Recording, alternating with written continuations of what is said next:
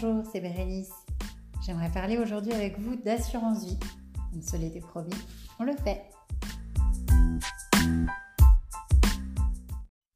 Alors, ce qu'il faut bien comprendre dans une assurance vie, c'est qu'il y a deux grandes parties. Une partie en fonds euros, la plus sécurisée, la moins risquée et possiblement la moins rentable. Et une partie en unité de compte qui comporte une plus grande part de risque mais c'est vous qui allez fixer ce seuil de risque avec une possibilité de gain forcément un peu plus élevée. J'avais déjà abordé le sujet dans l'épisode épargne de précaution, rémunération de compte, mais je vous rappelle rapidement qu'une assurance vie, la partie fonds euros est rémunérée à 1%. Vous bénéficiez d'un avantage fiscal important à partir de 8 ans. Il est donc important de prendre date et de l'ouvrir le plus tôt possible, cette assurance vie, quitte à ne pas mettre d'énormes sommes dès le début. L'idée, c'est plutôt de prévoir des versements mensuels selon ce que vous permet votre épargne après avoir identifié euh, le montant grâce à la réalisation de votre budget mensuel. Et je vous renvoie aussi à cet épisode.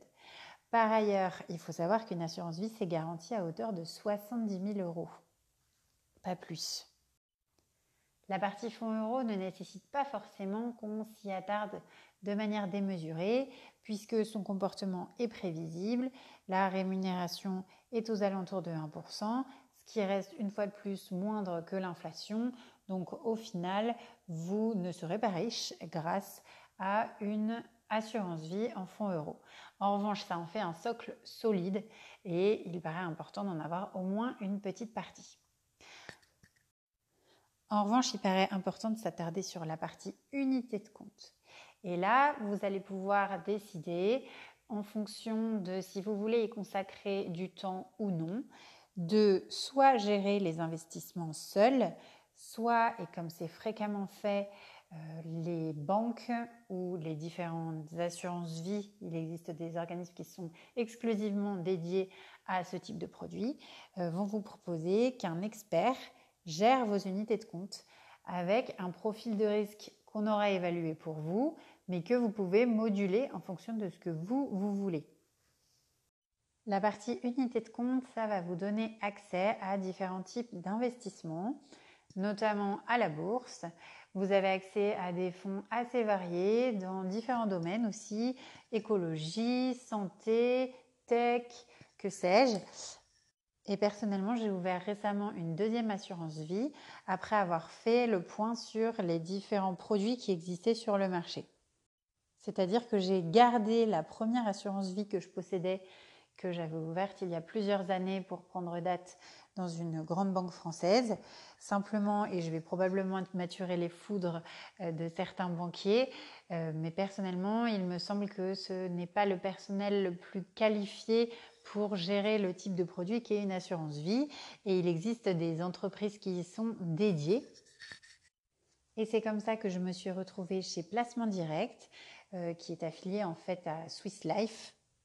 J'ai choisi par ailleurs de ne pas y consacrer tout mon temps et donc de prendre une formule pilotée qui s'appelle la formule Darjeeling et dynamique euh, pourquoi? Parce que justement, j'ai choisi d'avoir un profil de risque élevé, sachant que j'avais déjà une épargne de précaution de base, en plus de mon assurance vie euh, dans la grande banque française avec les fonds euros.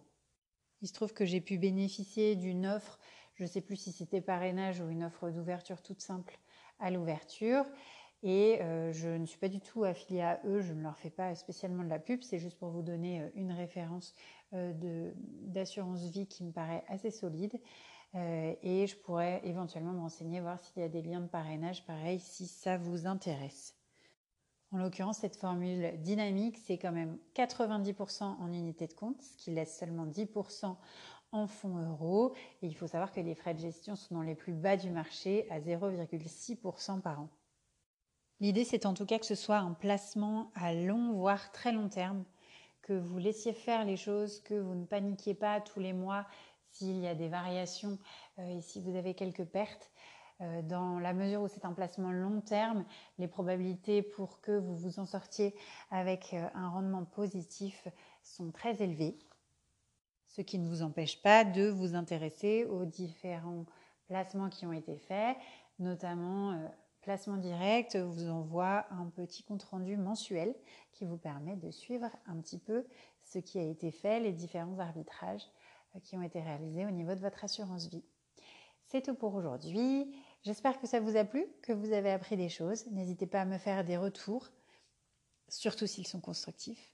Et je vous dis à très bientôt pour un nouvel épisode.